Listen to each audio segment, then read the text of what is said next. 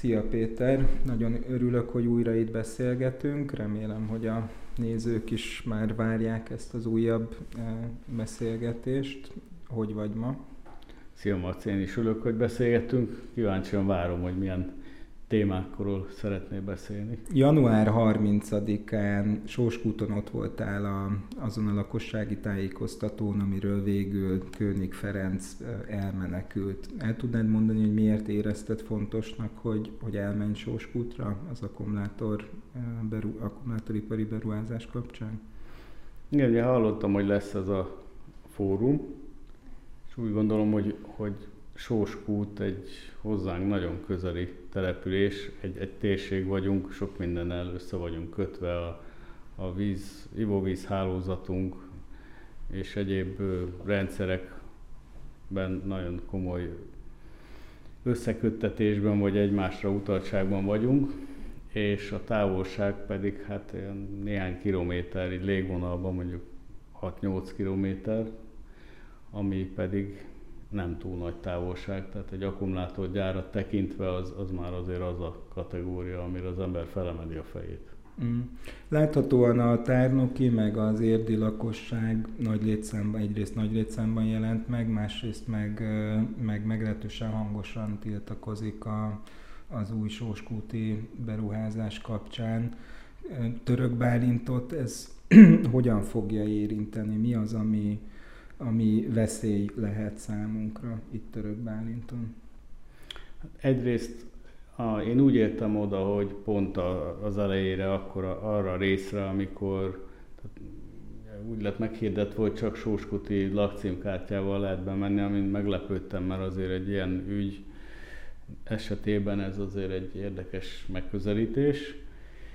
És hallottam az utcán sétálva oda az iskola épülethez, hogy hogy elég hangos volt a megjelent embertömeg. Ebből gondoltam, hogy sokan vannak, mert nagyon nagy volt a hangerő. És amikor beléptem a terembe, hát akkor gyakorlatilag az iskola tornaterme az tömve volt emberekkel, nem tudom hány százan lehettek így nézésre, de nagyon sokan. És meglepő volt, hogy, hogy elmenekült a polgármester meg a cégnek a tulajdon, vagy a képviselője. Nem tudom miért, én nem érzékeltem azt, hogy, hogy olyan lett volna a közeg, ami, ami miatt a menekülésre kellett volna. Tehát valami fizikai inzultus, vagy valami fizikai bántalmazás, vagy bármi olyan lehetett volna, vagy lett volna, ami ezt indokolja. Úgyhogy én nagyon meglepődtem. Ezt egy nagyon rossz megközelítésnek gondolom. Tehát, hogy egy nagyon rossz üzenetnek az emberek felé, hogyha egy, település polgármestere egy ilyen fontos kérdésben, ahol az emberek válaszokat várnak, ott, ott az a válasz, hogy, hogy elmenekül. És ahogy láttam a felvételekről utólag, rendőrautóval menekítették ki, aminek meg még különösen rossz a, az optikája. Miért érezted úgy, hogy a, a török bálinti képviselőtestületnek is tárgyalnia kell a sóskúti akkumulátoripari beruházások kérdését? Több dolog miatt is. Az egyik, és talán az első, ami beugrott, vagy érzés keletkezett bennem, az a szolidaritást. Úgy gondolom, hogy Magyarországon ez az egyik legnagyobb probléma, hogy nagyon sok érdekcsoport, nagyon sok társadalmi csoportot ér sérelem, támadás, különböző problémák érik, és nem emelik föl az emberek szolidaritást vállalva a hangjukat, és azért mindenkivel, vagy bárkivel meg lehet csinálni manapság bármit, mert nincsenek következményei a dolognak, még csak a ellenkezés szintjén sem. Tehát így homokba dugják általában az emberek a fejüket, ami nekem nem fáj, akkor az nem probléma. Úgy gondolom, hogy ez az egyik üzenet ennek, hogy igenis vállaljunk szolidaritást, főleg a szomszédos település iránt, hiszen bármikor megtörténhet velünk is hasonló, miként ugye a téglagyár, volt téglagyárral kapcsolatosan meg is történt. A másik úgy, hogy azért mégiscsak egy térségben, egy kis térségben vagyunk Sóskuttal, még ha nem is közvetlen a, a kapcsolatunk, hanem érden keresztül, tehát egy ilyen szomszédnak a szomszédja, de légvonalban akkor is közel van, és ráadásul az ivóvízhálózatunk közös, ugyanúgy a cső végén vannak az érdi víznek, mint ahogy Török Bálint is a cső végén van.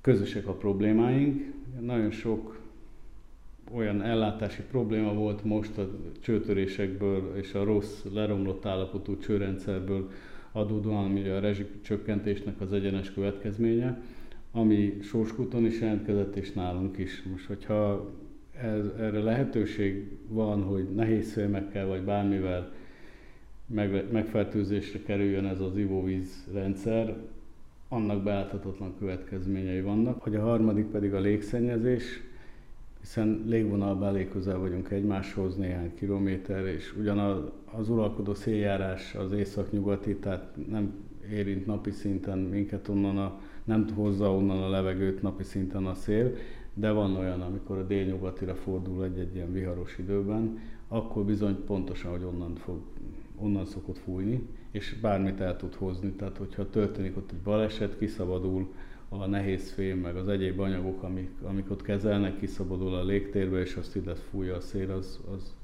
nagyon könnyen meg tud történni.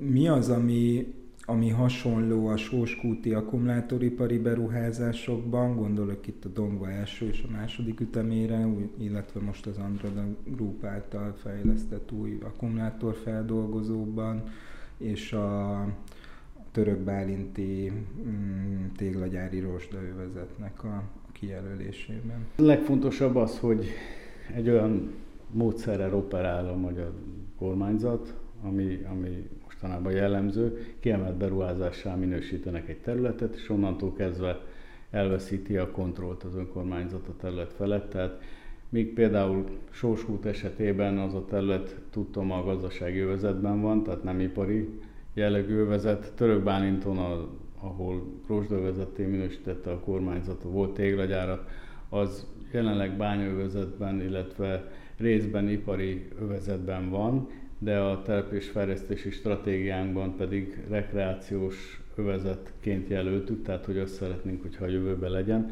Ennek ellenére egy mozdulattal azt mondták, hogy az ott legyen egy ilyen lakópark 500 lakással, és onnantól kezdve ezt kimondják, miután kiemelt beruházás lett, akkor az önkormányzat már nem tud mit tenni azért, hogy a a saját elképzeléseit, a saját település fejlesztési céljait ott érvényesítse. Látva azt, hogy Sóskúton milyen e, gazdasági fejlődés van az ottani gazdasági kereskedelmi e, parkban, rengeteg új betelepülő e, cég található meg, Sorskuton egyértelműen nincsen olyan munkaerő, aki ezekben a gyárakban dolgozna, de igazából a, a munkanélküliség az nem jellemző a környéknek a, a településeire. Kik, kik fognak dolgozni ezekben az új üzemekben? Nyilván ezt a kormányzat is tudja, hiszen az ilyen munkaügyi adatok birtokában vannak a legmagasabb szinteken. Nem véletlenül épülnek mindenfelé az országban munkásszállók, és próbálják ugye külföldi vendégmunkásokkal megoldani ezt a munkaerőpiaci problémát. Török Bálinton például már létesült egy-kettő, amiről nem is tudtuk, hogy azok egyszer csak szállodából átalakultak munkásszállóvá. Ugye ez nem egy nagyon nagy átalakítás.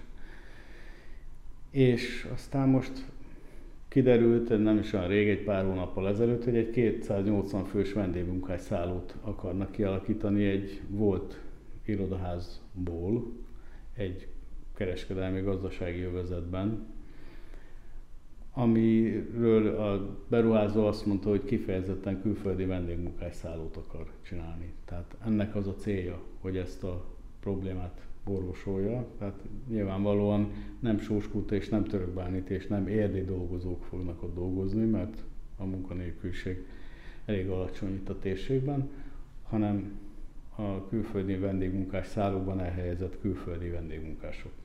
Mhm. Debrecenben az akkumulátorgyár mellé eh, egy 3000 fős eh, munkásszállót is terveznek építeni eh, az 5000 fős lakosságszámú eh, Mikepércen.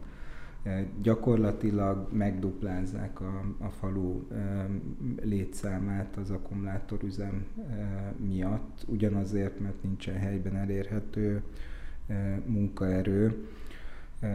Török Bálinton is elkezdtek megjelenni ezek a, a munkásszállók. Hogyan tud egy önkormányzat ezekkel a, a kormányzati szintű gazdasági, gazdaságpolitikai döntésekkel szemben fellépni? Mit tudunk mi azért tenni, hogy, hogy Török Bálint ne jusson hasonló sorsra, mint mondjuk mi kettőt?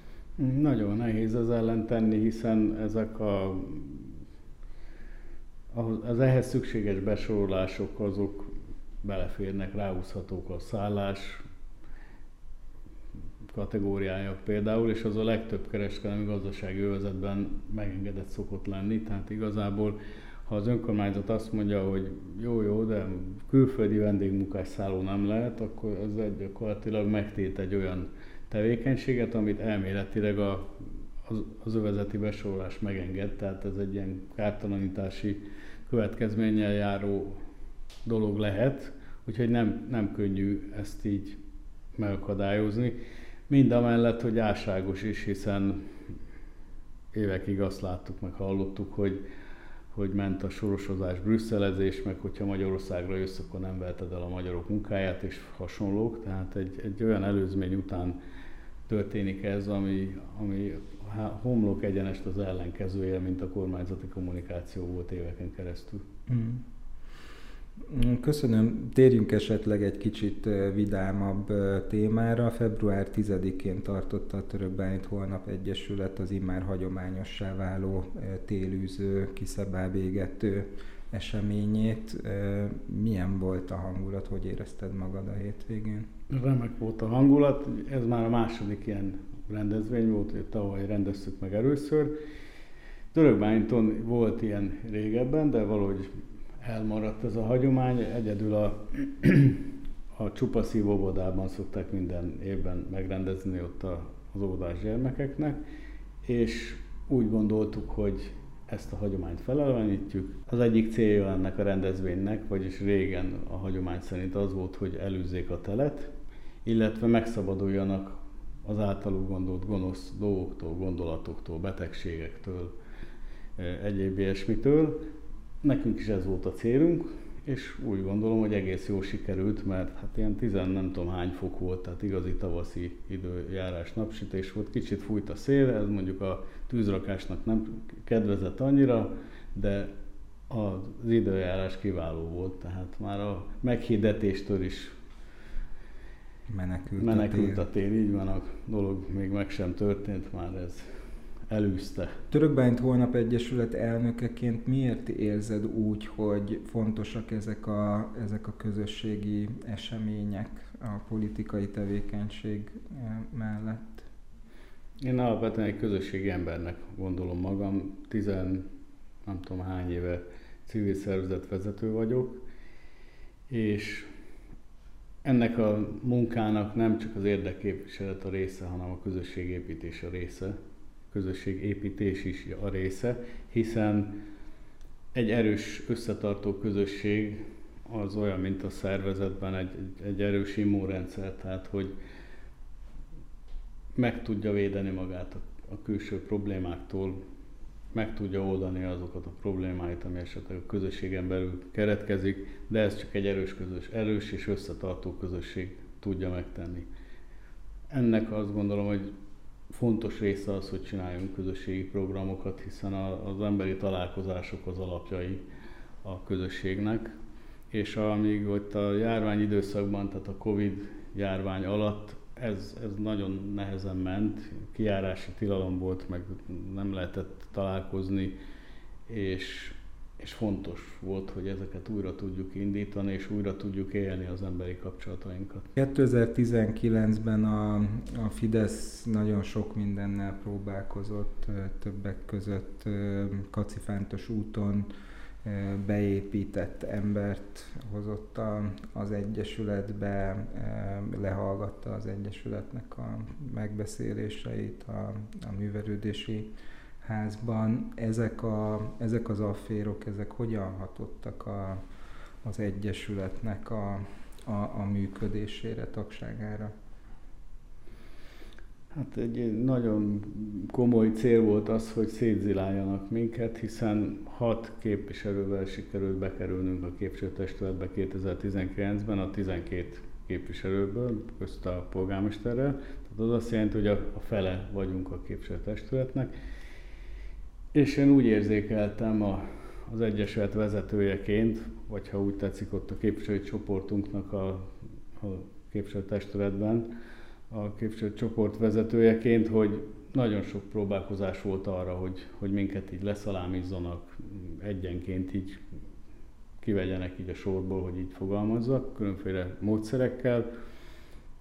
Ezt a választás előtt is már próbálták, hiszen elindítottak egy jelöltet, aki először ugye próbált velünk együtt működni, majd utána kiátszották a kampányanyagainkat a Fidesz, helyi Fidesz elnökének, és utána elindultak egy közös ellenzéki párt listával, és ahogy azt az egy embert be tudták juttatni listán, aki, aki a cél volt, egyből beült ugye a Fidesz frakciójába is, vagy képviselő csoportjában, ugye klasszikus frakciók nincsenek, de egyből beült, és, és minden ügyben szinte egy-egy kivétellel, tehát a négy és fél év alatt egy kezemen tudom, meg tudom számolni, hogy mik voltak azok az ügyek, amikor nem a fideszesekkel szavazott együtt. Miben különbözik a 2019-es kezdőcsapat és a mostani 2024-es eh, Török Bálint Holnap Egyesület csapata? A Török Bálint Holnap Egyesület 2019-ben egy lelkes, de amatőr, lokálpatrióta civil csapat volt, amiből, amiben csak ketten voltunk gyakorlott képviselők, a csapat többi tagja, ők még nem gyakorolták ezt a hivatást vagy szakmát. Úgy érzem, hogy ez az négy és fél év közös munka, ez ezekkel a küzdelmekkel, ami, amit folyt az elmúlt években, teljes mértékben megerősítette a csapatot. Erőnk teljében vagyunk, érezzük a támogatást is, úgyhogy én bizton állíthatom, hogy, hogy a, a csapatunk készen áll arra, hogy megméretesse magát a 2024-es önkormányzati választáson, és készen áll arra, hogy elvezesse ezt a települést. Köszönöm szépen a beszélgetést, Péter. Én is köszönöm, Marci. Köszönjük, hogy megnézték, meghallgatták ezt a mostani beszélgetésünket. Hogyha szeretnének követni minket, akkor iratkozzanak fel a YouTube, YouTube csatornákon, illetve a Spotify-on, illetve a honlapunkon a hírlevél feliratkozáson keresztül megkaphatják a legfrissebb híreinket is.